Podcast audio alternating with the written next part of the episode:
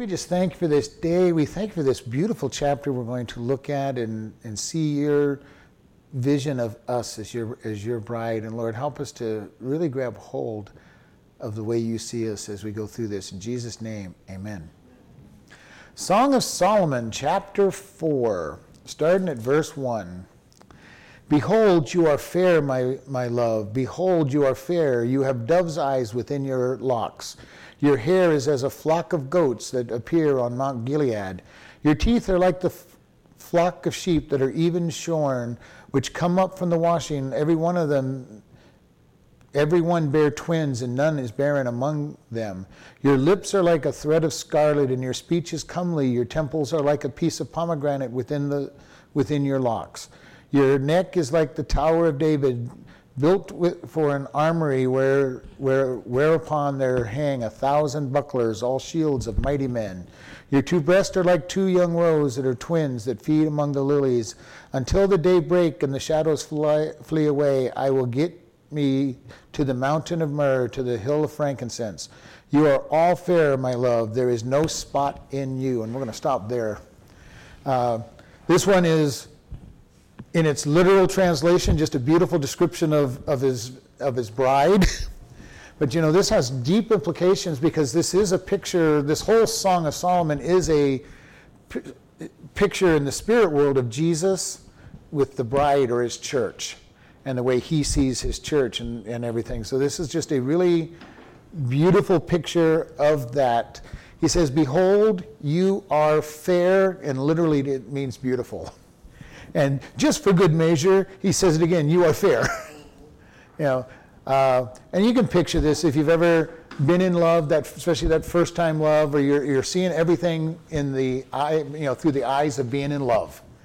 Uh, and this is where people make the biggest mistake when they get married. A lot of times, they're getting married when they're in that infatuation stage, where everything's perfect. That person can do no wrong, and that's when their friends say, "Well, you know that they're." You know, they're saying these things behind your back, or this is what they're doing, and they go, oh, no, no, this person is just perfect. There's, you know, I can deal with them, and that's when they get married and they wake up and they see that person for the first time, and, you know, without all their good behavior and without all their, you know, makeup and, and, and perfect stance. You know, we do the same thing, you know, and you've done the same thing to them. And he's kind of at that stage, but this is Jesus talking, and he never leaves that stage. You are beautiful. And we are beautiful to Jesus. He will always see us that way. And that's the good news that we have is he sees us that way not just because he chooses to, but because he clothes, we're clothed in his righteousness so that when he looks at us, he sees perfection. And I love that. The God and Jesus see perfection in us if we're his children. If we're not his children, he sees our own righteousness, which is filthy rags and ugliness. And this is the thing about this, and this is why it's so fun when you witness to people and you go, you know, how do you think you're going to go? Well, I'm just going to try to be good enough. Well, you're not. And neither am I or anybody else because your own goodness is filthy rags to God. And this is the thing that people don't understand. When people go, well, I think I'm going, I hope I'm really good enough to go to heaven. They're going to stand before God, and He has one standard, and that is perfection. And the only way we can have perfection is to be in Christ by accepting that sacrifice. The rest of the people are going to be standing and going to hell not because of the sin they've done, but because they are not perfect in their righteousness. They're going to be standing there in filthy rags of their own righteousness saying, Hey, God, look at me. I'm looking really good. Look at all the good things I've done for you. And He's going to look down and say, I don't let stinking, filthy rags into heaven and we're going to be condemned. Jesus paid for the sins of the world. And when we stand before God, it's going to be in Christ or out of Christ. And if we're in Christ, God sees perfection. If we're out of Christ, he sees nothing but filthy rags that we think are good from the earthly perspective. And you know, it is really hard sometimes to talk to people, and even Christians get into this get into this mindset. I'm saved by the by the grace of God and his mercy, and then I try to live as if I have to earn my salvation with him. And we've got to be careful because we can't be doing that. For by grace are we saved, not of works, lest any man should boast. We're saved by grace. And God's not going to let us earn our way into his pleasure because we can't, number one, and He's not going to let our pride stand up and say, yeah, yeah, God, you're just so lucky to have me. If it wasn't for me doing all these good things, you know, God, you are just so, it's so, you're, uh, you're so glad I'm on your side. And God's just laughing at it. You know, can you, can you picture, you know, you think about the, you know, your, your little child, you know, that's helping you. You know, helping you make something or do something. You know, and you're going back and you're fixing up everything they do. and then you get to dinner and go, hey, Dad, I, I, help, I help Mom make this cake. uh, you know, Mom, you should see the brake job I did on the car. Now, if the kid had done the car without the dad or, or parent person helping them, you wouldn't want to get in the car probably. But, well, yeah, but I'm talking about kids. You know, they just, and that's kind of the picture we are with God. We're sitting there trying to help him, and he's running around behind the scenes fixing all the mess we're making so that he gets the glory. And then he, but he does just what we do as parents a lot of times. Yeah, they did a real good job helping, make, helping me make this cake or clean this or, or, or make this table. You know, yeah, that, that little nick there, that was theirs. yeah, the, the eggshells you got, that was theirs. uh, you know, but you know, God is just like that with us. He says, I see you as beautiful because you are mine and I've clothed you in my righteousness.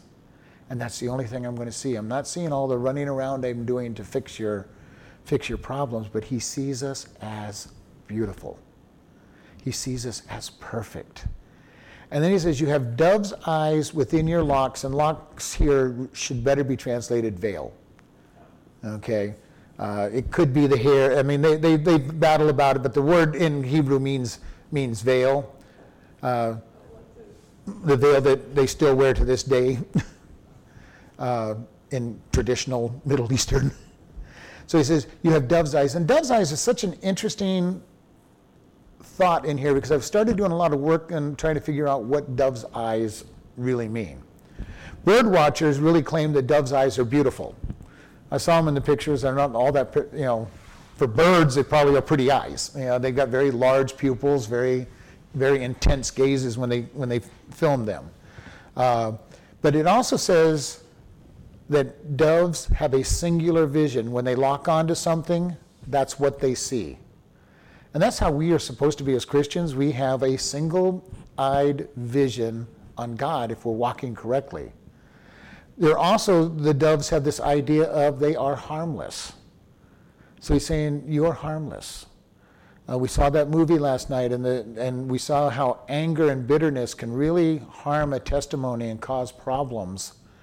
And that's not the way we're supposed to be when we are in love with God and we're His child. We have love should be the dominating factor in our lives. Jesus told the disciples, "They will know you are your my disciples by your love one for another."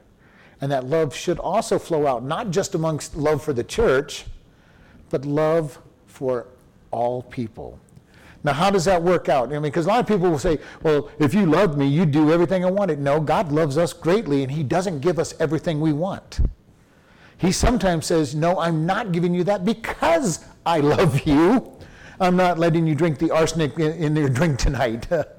uh, you know, and you know, I've used this as an example. You know, if you love your child, you're not going to go to I-40 and, or even worse, 93 down here and let your kid play on the road. well, I just let you, I love you so much, you can go do whatever you want. Go, go play on that road where people are traveling 95, 100 miles an hour. No, no, no big deal. I really love you, so I don't want to make you feel bad by telling you no. But love, true love, does correct and does prevent people from harming themselves. But it's done with kindness, it's done with mercy, you know, and it's very important you know, when we, we're to speak the truth in love, and I've had people go, well, I'm just speaking the truth. Well, get the rest of that verse in love. And I've heard some pastors on the radio and TV sometimes giving fire, brimstone, hard, meaning, hard messages, and they really are speaking the truth. What they're saying is true. But you listen to them and going, do you even love anybody that you're talking to? Do you really love? Do you want to see them go to heaven, or are you just pounding them over the head with truth? And this is something that has to be very careful. I mean, he wants us to have these eyes of compassion. The Holy Spirit comes in, dwells with us, and the Holy Spirit is pictured as a dove. So that's another aspect we're seeing here is that he's seeing my bride is filled with the Holy Spirit, and the Holy Spirit is flowing out of my bride. And you know, this is one of the things when we see other Christians, we know other Christians because we see that love, we see that care, and we see that concern for others. And when that concern for others and love shows up, it melts people's hearts when they see true love. Now, they may test it to find out if it's true. Well, are you just being nice to me because you want something? Are you being nice to me because you're trying to, you know, act something different? Or is it real? And it is really great when you find a Christian who is really, truly loving. Does that mean they're going to be loving every single moment of every single day? Probably not. We're human. There's things that get on our nerves, there's things that bother us. But is our love and our compassion the norm? And this is something that's very important for us because our human nature does not want to love other people. It wants people to love us. Uh, and unfortunately, if you're always asking for love and never giving it back, that gets old. And people feel that you're just using them and, and because they want, they want something back themselves. So that's human nature. You know, most human love is I'm going to love you and I expect you to love me back, which means I'm going to be nice to you, you're going to be nice to me, and we're going to get along real well. Because we're both meeting each other's needs in that, in that way, and that's the world's way of going. And, it, well, yep, you haven't met my needs, I'm not giving you any more. And that happens a lot, especially in marriage, especially, you know, especially in marriages. You know, well, I just don't feel like I'm being loved anymore, so I'm just not going to give you any love anymore. And that's human love. I'm not going to, you're not been nice to me, I'm not going to be nice to you. And it's a tool that gets used a lot. Uh, we, it's said a lot of times, what have you done for me lately? And most of us think in those terms. Well, yeah, you, you were nice to me a year ago, you were nice to me last week, but what have you done this week for me? And it's a bad place to be. It's not the Christian thing to do. Uh, in, in, for Christianity, we are to love one another, we're to give sacrificially. Now, granted, I understand it, it's hard to give all the time because at some point the flesh is going like, uh, now you do know that they haven't been nice to you back. It's like, shut up, flesh, you're crucified, I don't want to hear you. But if we let the flesh keep crawling up, it causes bitterness. If I'm always pouring out and never getting back, it's godly, it's righteous, and the flesh will keep trying to crawl up out of the grave saying, hey, you know, they're not, they're not giving back. You know, you should, you should stop. You know, quit, quit doing this. You know, and we need to be very careful. And it is something that keeps popping up. The, the flesh does not like to stay crucified. And that's why in the verse I love, you know, for I am crucified, it is I am continually crucified. All right? I am not just, it's not just something that happened and it's all over you know, it would be nice if, if, if I just said, okay, that flesh is done, I don't have to ever worry about it again. That would be wonderful. Now, in reality, it is because God has done it and it, it is permanent, but on the other side, it keeps trying to crawl out of that grave you know, and pop back up and say, hey, I'm a zombie, you haven't got rid of me, I'm, I'm right here. I am not dead permanently, I'm going to keep bugging you. And it takes a lot of getting to know God, a lot of spending time in here on the, on the first part of salvation, we've talked about this, that salvation has three parts. The first part is where God just declares us as, as saved and perfect. That's the eternal position. How does he do that? Because he already knows what we are because he's with us in the future. So he can say, I know what you are, so I know what you are, so this is what I'm saying you are now. Or what you will be, and I'm going to say that's what you are at this present time. Then he spends our entire life making us who he says we are. And it takes a lifetime to do it. And we get victory in certain places fairly quick, and then there's other places where we hardly get victory, and there's some things that we may never get to before we die. But the good news is when we die, we become what God says we were and, and how He saw us from the very beginning. Perfect which is something that I keep saying. If we could learn as Christians to begin to see his other his children and his bride the way he sees them, how would it change the way we treat each other? As a church, especially. if we truly begin to really understand and appreciate that God sees his children as perfect, we see their flaws, and in one sense, yes, he sees their flaws. He knows that he knows we're not perfect. The Holy Spirit is working on us the whole time, but he also knows what we will be and who he says we are. And that's how he treats us. And we need to look at each other and say, okay, this person's not perfect. But you know what? The more I realize that I'm not perfect and truly believe it, the easier it is for me to treat others the way I should be treating them. Because I'm going to treat them the way I want to be treated. You do unto others as you would have them do unto you is not that bad a thought process. God, I would like people to be nice to me. I'd like them to be kind to me. I want them to love me. So, therefore, I'm going to be kind to them. I'm going to be nice to them, and I'm going to love them. The more I understand that I'm forgiven, the more I should be able to forgive others. The more I understand that God loves me, the more I should be able to love others. Because I'm just applying what I know God does for me. So if I'm having trouble forgiving others, it really is a reflection that I don't believe that I'm somebody who needs to be forgiven. And it really is a reflection of my problems. The more I can love and forgive others is a reflection that I know that God loves and, re- loves and forgives me. And because I'm not worthy of it, and I know that I'm not worthy of it, I show it to other people who are not worthy of that love and forgiveness. Uh, one of the one of the terms I've said in a lot, and I heard it the other day when I was watching War Room. They're going, you know, somebody goes, "You need to give that person grace," and they go, "They're not worthy of grace," and the person goes, "Of course they're not worthy of grace." Okay. Why do we give grace to people? Because they're not worthy of it. They're not worthy of grace. It's a gift of God that we give grace. Why do we get grace? Because it's a gift of God. And we want grace. And so often we're not willing to give grace to others. We're not willing to give mercy. Our whole attitude about people is God, give them what they deserve. And I can almost hear God, do you really want me to give them what, you de- what they deserve? Do you want me to give you what you deserve? And if we could hear God saying that, oh no, God, I don't want that, then don't ask me to give them what they deserve. God will eventually give people what they deserve. Ultimately, if they reject Jesus Christ, and die in their sin, that die without accepting Jesus Christ, they're going to go to hell. Ultimately, they are going to get what they deserve.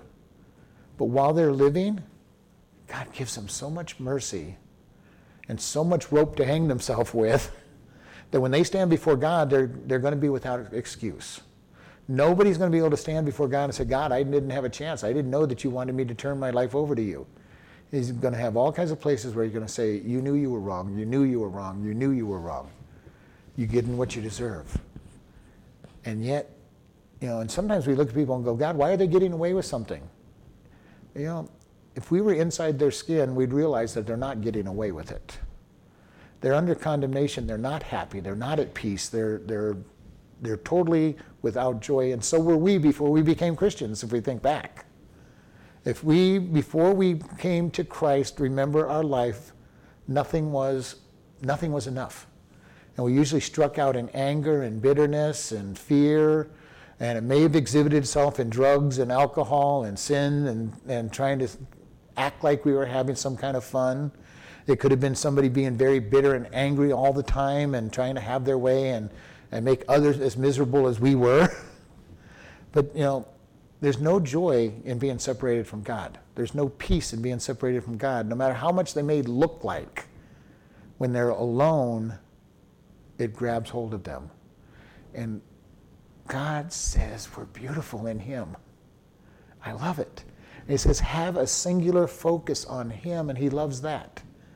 He's, we, our vision should be completely on Him and asking Him, what should we do? We look through the Bible, and when do people get in trouble? When they take their eyes off Jesus. You know, literally, in Peter's case, walking on the water, takes his eyes off Jesus and starts sinking. Adam and Eve, Eve takes her eyes off God and starts looking at the fruit that she's not allowed to eat. And, so, and you can picture in her mind, she's wondering, why can't we eat this fruit? I don't know what's wrong with this fruit. All these other trees look really good, and this one really looks good because they can't have it.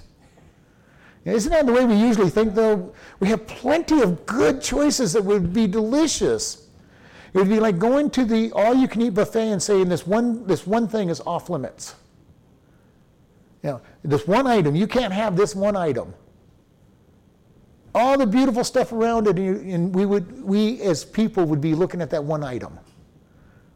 Why can't I? Well, that's for the dinner one. You only paid for the lunch one. It's for the dinner one. You can't have it. Well, I want it. I, I, want that. But the one right there, it looks really good. It actually even looks better, but that one I can't have. I want it. Her eyes were off God and on something she couldn't have. Where are our eyes most of the time? Do we have those dove's eyes that are singularly focused on God and His Word? Know, how much trouble do we get into when we're not focused on Him, when we don't spend our time with God each day? Know, and I think about this, you know, I, I encourage us all the time. We need to be reading our Bible. We need to be praying each day, and we probably should start our day. That's probably the best place to be. But how much trouble do we get in when we're not focused on Him? How many sins do we find ourselves wrapped up in because we haven't spent time with God and our focus on Him? And it is so easy to play around with sins, you know, to think about, to, to contemplate. You know, we have no desire to do it necessarily, but the more we think about it, it starts to conceive in our mind. And whatever's conceived in our mind will eventually come out. And that is part of the problem with things like pornography. They start with playing in the mind, you know. Uh, well, I would never really do this, but wow, well, let me vicariously get this activity, and the next thing you know, you're in you're in an affair, adulterous affair or, or committing fornication or whatever because what is conceived in the mind will eventually come out. Always. Well, I wonder how I could commit the, the perfect crime. How, how could I do this without ever getting caught? How many movies have we seen that that's what it starts with? It starts with them thinking about committing the perfect crime. And then when you've thought it all through and you think you can do it, you might just decide to try to do it. This is the way our minds work. Whatever we're not focused on God and doing things right, we will be playing around with sin. And one of the things that uh, many, most of the training things for young people about staying away from fornication is Stay away from it completely. you know, the question is not, and this is usually the question people ask, how close can I get to this sin without crossing the sin? Wrong question. okay, you know, it usually deals with sex. You know, what can we do with each other before we've crossed into the realm of sex?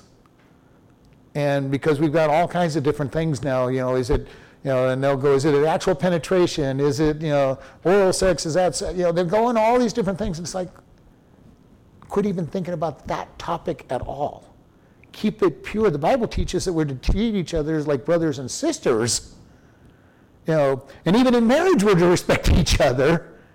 But you know, we're supposed to treat this person as somebody who's off limits. And the one thing I've told people the more physical your relationship gets, the more likely you are to cross the boundary, whatever that boundary is. You, know, you start out hopefully having conversations and talking and just enjoying each other. And then comes the hugging and the kissing, and before long, they're in bed. It doesn't matter where they thought the line was going to be. You know, you need to draw your lines long before this is as far as I'm going and no further. And when I was, when my kids were growing up, I had finally learned the idea of actually no touch love before marriage is the best. Don't make, don't make it a physical activity because as soon as it becomes physical, everything else goes out the window. And it's just like any other activity, it needs more to be satisfying. Alcohol needs more. You know, the first time you get buzzed on that first drink or something, you know, and it's, you know, it was a pleasant experience or whatever, you know, and the Bible teaches that it is, numbs you a little bit. But you start needing more and more and more and more to get that same numbing effect. Drugs are the same thing. Even prescription narcotics for pain end up, your body gets used to it, it needs more and more and more to eliminate the pain. And doctors are more than happy to keep helping you or have been in the past until the government tells them now that they're doing wrong. Uh, but you know, that is the way sin is. It's never satisfied, it, it always consumes. We need to keep our eyes focused on God completely. And He will protect us. He says, Your hair is as a flock of goats that appear from Mount Gilead. And the goats, from I did some research on that, and the goats in that region have very fine silk like hair. Uh, most of the goats I've pet around America have very wiry hair, but apparently the goats there have very fine, uh, and they make they make some beautiful clothing out of goat's hair in that in that from that region. Uh, the goats I find in, that I've pet, I wouldn't want anything made out of their hair, but here he's talking about really beautiful, soft, not wiry hair like the goats in North America. Uh, but he's saying, you know, this is his picture of her. He says, Your teeth are like the flock of sheep that are evenly shorn, which come up from the washing, and every one of them bearing twins, and none is barren among you. The very beauty of this is that she has even teeth, and she has all of her teeth. okay? Uh, and, and we laugh about that. In our day and age, it's, you know, teeth are considered something we put a lot of money in. But I mean, I'm even talking to people from, that are in their 80s or 90s who had never gone to a dentist when they were a kid. And in most of the world, you don't go to the dentist unless you unless your teeth are infected and they're pulling them out. And they fall out and they're brown and they're you know they're disgusting looking because you don't brush your teeth every day, you don't floss every every day like we do in America. So this statement that, you know that we're reading and saying, well, gee, of course, is this is he's saying you're taking care you're taking care of your teeth and these and you have a beautiful smile, which is very abnormal, and you can see it. You, if you look at pictures from the people from the 40s and 50s, and even some people from that are poor from the Middle East or Asia, and their teeth are ugly in many cases. It, or it's getting more common, but it is an uncommon thing in America for it to be true. We have a different mentality. The same thing that in America we believe you take a bath, bath or a shower every day. We're one of the few countries that have that mentality. And we go to other countries and go, but he stinks because they take their bath once a year, whether they need it or not. But I mean, it's the same thing. You know, in America, we have had this idea that we took a, a, a weekly bath, whether we needed it or not, for a long time because you got ready to go to church. And so every every Saturday night, you took a bath to go to church. Uh, in much of the world, bathing number one is a really big deal because you don't have the access to fresh water the way we do in America.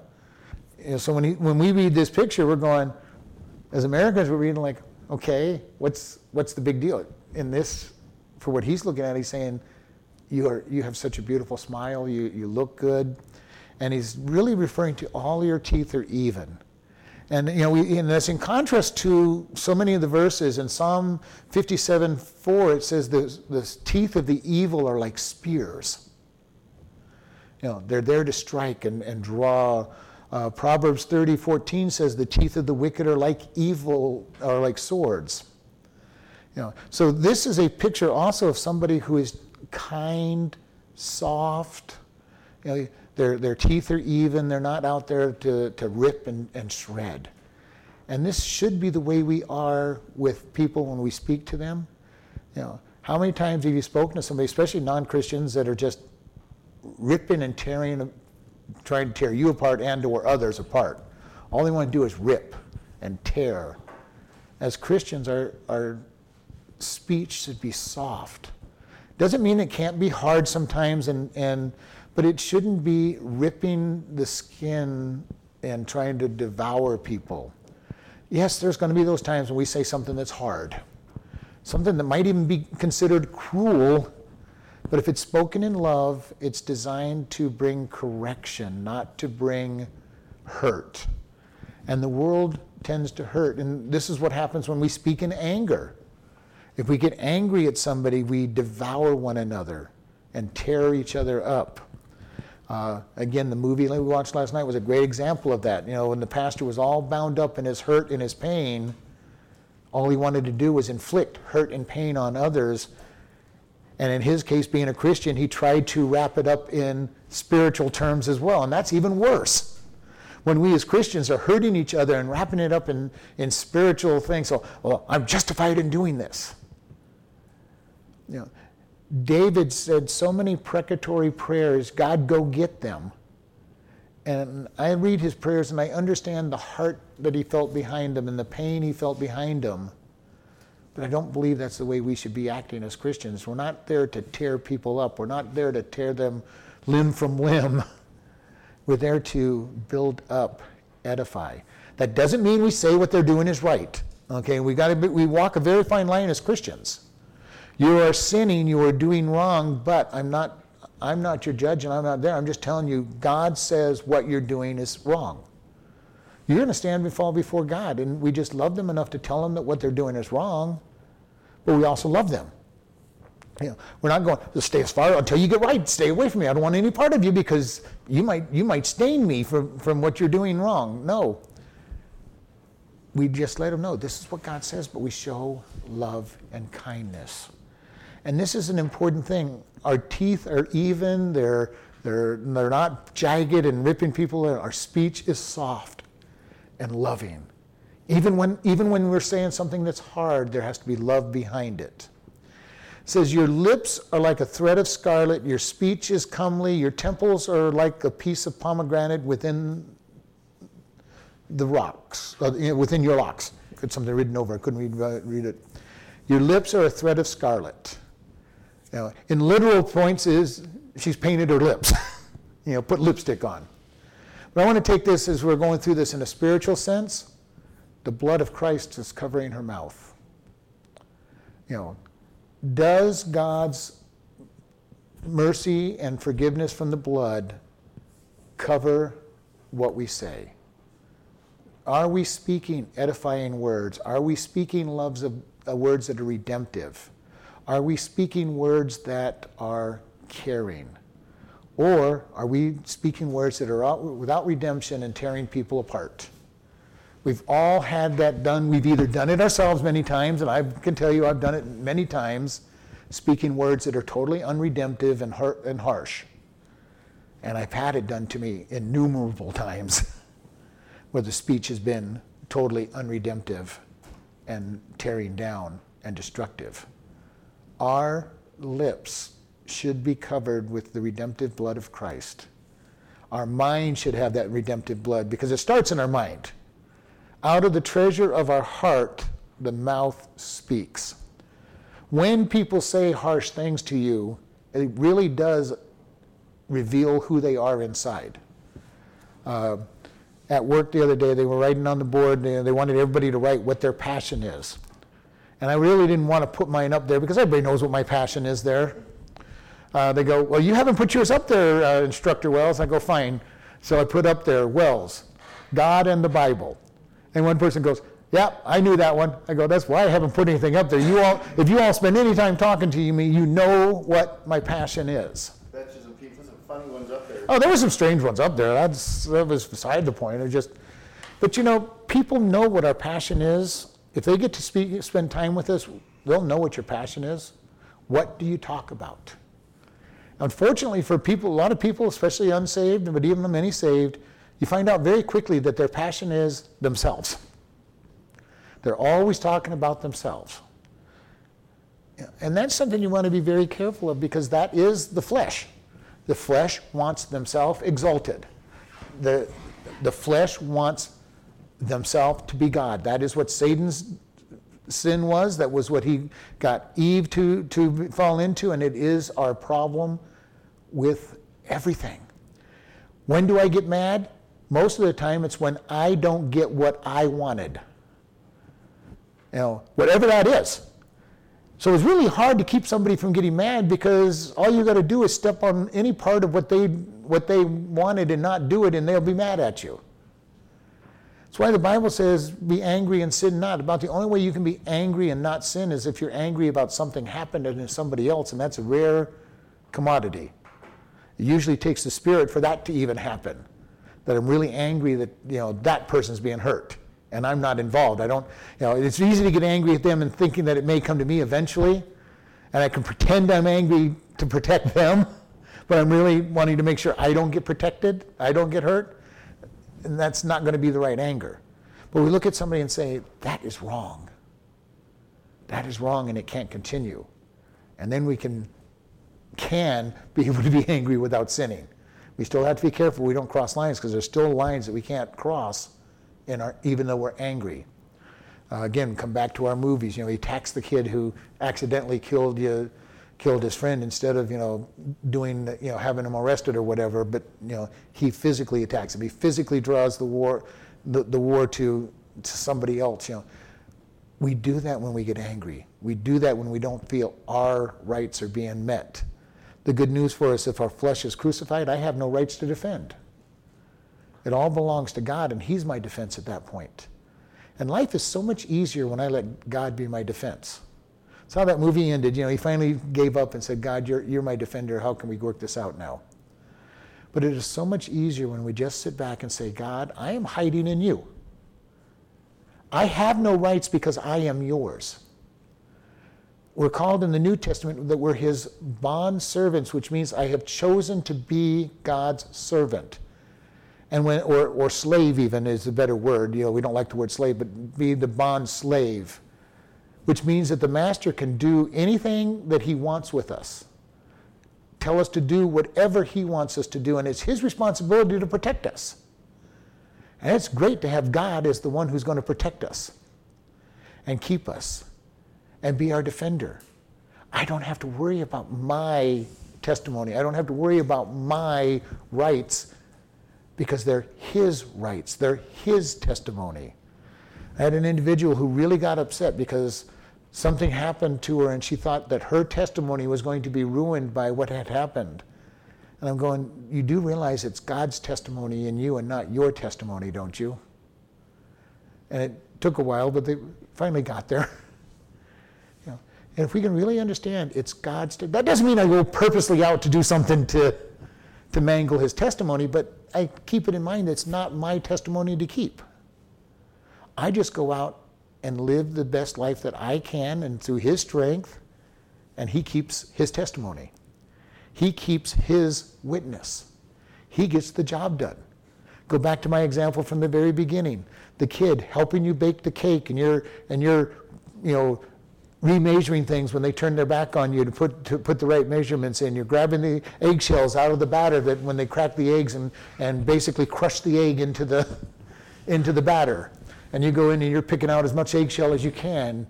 Uh, you're going back when you get a chance and re-whipping, re, re, re-whipping the lumps out of the, out of the batter so you don't get lumps of flour in the, in the finished product. You know, God is doing all of that for us. Saying, okay, you're, you're, you're serving me, you're doing, you're, you're doing the best you can. Now I'm going to help you make sure that the service is good. The singular I of this, you know, I was reading about this that servants in a very fancy place or in the kingdom the king and the person who was their master didn't say much. They had like hand signals or something that the people, because you didn't go yelling across your across the place. The servants watched you for certain signs to, that they knew what to do, and they would all of a sudden just show up. Which is how we're supposed to be with God. God, what is it you want me to do? Keeping our eye focused on Him. Because if you, you know, if you've ever really watched any kind of movie where the rich people are being served by their by, the, by their servants. That person is there. They want something and they're there. We don't know what that single, symbol was, uh, sing, single was or that look, or, but they knew what to look for.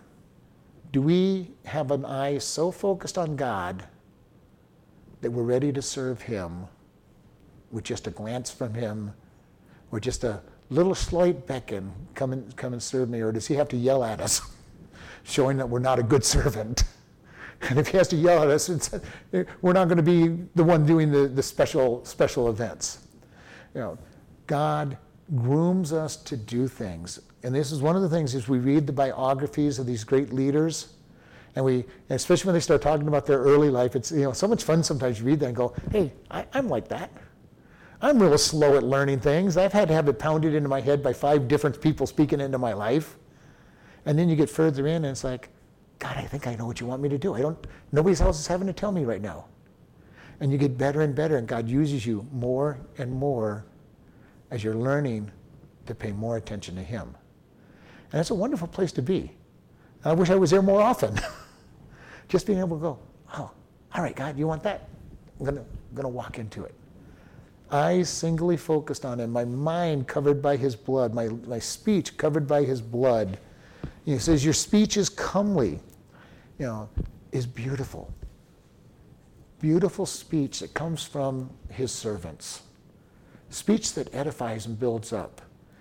Isn't it wonderful when you're near somebody that is a real servant of God and you just speak with them and you walk away feeling lifted up and loved? And if you go to somebody else and you know, you go, oh, I just had to spend five minutes with this person. I feel dirty. I feel I feel miserable. You know, they, they didn't have a they didn't have a good word to say at all. Really bad when Christians are that way, but you know, there's some people that come around and every word is just negativity. Their whole world is miserable, and they're going to make sure you're miserable with them. And nobody is good. Nothing has ever good happened in their entire life, and all they ever talk about is the bad. And you're going, those people are exhausting to be around. Even if you don't participate in it and you're trying to build them up, they're still exhausting to be around. And then there's other people you feel so good being around because they're talking about what God has done and how good God is. And they make you feel so good being around them. It's like, oh, wow, God, thank you. There's, there actually are people that live, live your way. And I hope that I'm on that, the side of people feel good to be around me more often than the other way. I try not to let things get me down because I spend a lot of time with God in the first place. And then try to pass that on to others. And again, what do we say? How do we say it? Is our speech beautiful? It means that we've been spending time with God learning how to, how to speak that way. Is it harsh and, and bitter? Well, we probably haven't been spending very much time with God. And it really does come down to how much time do I spend with Him? how much quality time do I spend with God? When we look at the story of Jesus in the Gospels, it says in so many places, he went away early in the morning as was his habit. What was early in the morning for Jesus? I don't know, but it's usually indicated before, before daybreak. He got up and he spent time just him and the Father. Uh, he didn't read the Bible, obviously, because there wasn't a whole lot, you know, they didn't have their own personal copies of it there. But he just spent time praying, meditating with God. Do we do that? How much time do we spend each day meditating on God? Thinking about Him, reading His Word, and thinking about it. You know, God, what is it? What, what would you like me to do? God, I just want to serve you. Forgive me, whatever it might be, wherever we want to go. It sets the tone for our day. You know, do we spend enough time with him? Now it is amazing how Satan will try to interfere with that time all the time.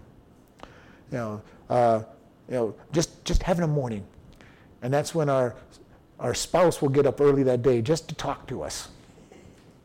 You know, I you know I really been wanting to talk to you, but not when I want to talk to God. you know.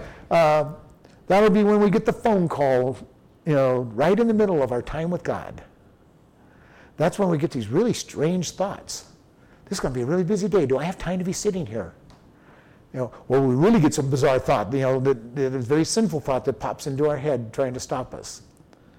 Satan does not want us following God. And we've got to really understand that there is an enemy out there that is real. And many Christians oftentimes forget there is an enemy out there trying to stop us from following God. And he does not want it. Now, am I saying that Satan is the exact enemy that every one of us is facing? No, most of us are not important enough to get Satan as our own personal adversary. We will get one of his minions. Depending on how much of a threat we are, he'll put a person over us, uh, against us. But it is his kingdom that he's trying to build on this earth that comes against us. We need to be aware of this. There is a battle that's trying to keep us from serving God. Now, having said that, Satan isn't the only one out there. We have the, the lust of the flesh, the lust of the eyes, and the pride of life. We have plenty of enemies within us that help us keep away from God. And if that's not keeping us away from God, Satan will have his, his enemy, his, his workers right there trying to help us out to stay away from God. We have a battle and we need to be aware of it which is why we need to come to God every single day and get strength and get hidden in Him. Let Him take the beating of the world and we just rest. It's fun being a Christian. All I have to do is rest in God. What a blessing that is. God, I just, I just like having you as my fortress. Yeah. God is a strong tower, and the righteous run into him, and they are safe, it says in, in Psalms. You know. And we get accused oftentimes of using God as a crutch, and I go, that's fine, I have no problem with that. I'll, I'll use him as a crutch all, know, all I want. You know, what crutch are you hiding in? You know, because everybody uses a crutch in their life whether it's the significant ones like drug and alcohol or just simply workaholism or, or even sports, money, fame, whatever it might be, there's a number of things that can be a crutch to people just as bad as, you know, just as much as God. And if, if God, if they want to call God a crutch, that's fine with me. I can't get by a single day without him. That's the definition of a crutch. I will take that definition as a crutch. I can't get by without God, so I will use him as my crutch. My eyes are going to be focused on Him as much as possible. My speech is going to be covered by the blood as much as possible. My mind is going to be covered by the blood of Christ as much as possible. Now, I can get out from under it. I can try to get, you know, and wash it off for a short period of time, and my life will be miserable when I do so. Been there, done that, we'll do it again. Not the way we're supposed to live, but we do it because we are flesh. And if we don't live daily crucified lives with Christ, we or not even daily, minute, minute and second wise crucified with Christ, we will live incorrectly and get our focus off of Him and not understand, and our speech will be completely poor with Him. You know, but it is so important. Our speech is. It says your temples are like a piece of piece of pomegranate within the flocks. And, and then kind of, I think he's talking more about the cheekbones than the temples. Because uh, the cheekbones and the temples where they come together. Because I can't imagine fixing your, your temples popping out like a pomegranate. So I think he's talking about the high cheekbones. you know, part of what makes makes some beauty, you know, makes the, the face a little beautiful. Uh, still, I think pomegranates are a little bit big even for cheekbones, but he's being poetic here. he's being poetic here and saying you have beautiful, I believe he's saying cheekbones here. Uh, you know, you're, you know, because I can't imagine the temple's that little hole right where everything comes together. So. Says a piece of pomegranate. Piece, okay, small piece. Yeah, so that's beautifully red. beautifully red. That, that, could be. It could be painted. I didn't even think about. I hadn't even thought about a possibility of being blushed. Yeah, you may you may came over to the point that I would never, you know, being a guy, I probably never would have thought about it being painted. So pomegranate is red, uh, very deep red. So he, you might be very right. He's, he's actually talking about the blush being applied to the to the cheekbones to draw them out. Yeah, I had I hadn't thought about that.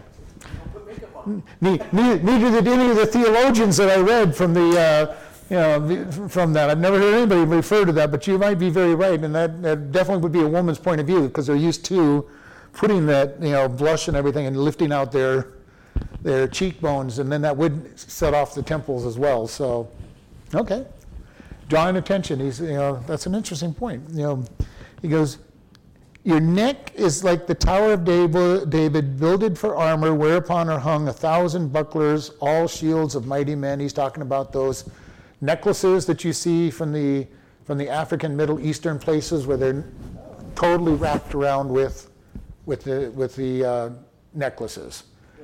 A, ta- a, tower with shields hung, hung all the way, you know, a thousand shields hung around it. High, high, straight necks that were, for many years, the, the sign of a beautiful, you know, uh, beautiful, self-confident person. You know, with their head held high, their, their neck exposed, which you wouldn't want to do in battle, but, but he's not talking about battle. He's talking about somebody with beauty. And there is a confidence when somebody's head's held high and there's, there's a confidence in it. And he goes, Because you are clothed in my righteousness, you are perfect, you can be confident. Do you realize the confidence that comes by being in Christ? The confidence of being so close to God that I'm doing what He wants me to do because I know His Word I'm not worried about discipline because I'm being obedient. I'm not worried about somebody having something to hang over my head. You know, one of the things we try to tell the, the inmates a lot of times at the prison is, you know, if you just do the right things, you never have to be looking over your shoulder.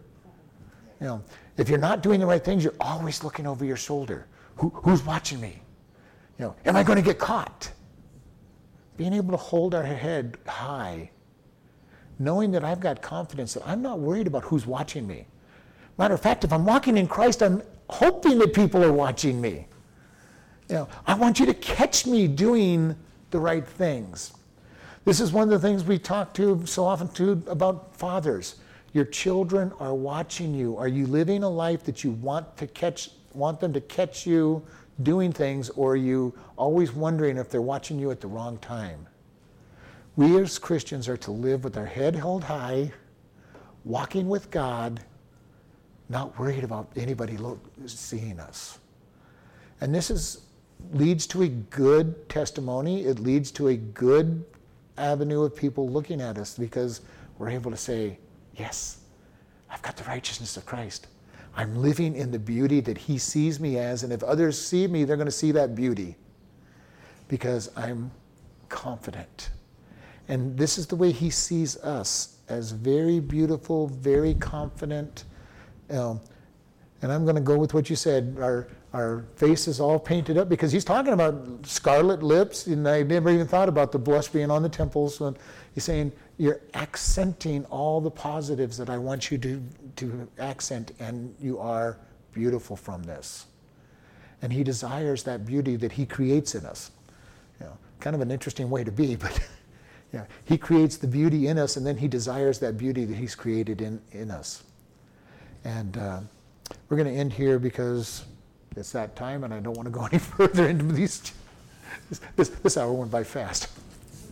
Lord, we just thank you for this day. Lord, help us to see ourselves the way you see us. Help us to see each other that is your child the way you see us. Lord, help us to speak words of redemption and think, think thoughts of redemption and to always reach out to help others to come to you. And we just thank you. In Jesus' name, amen.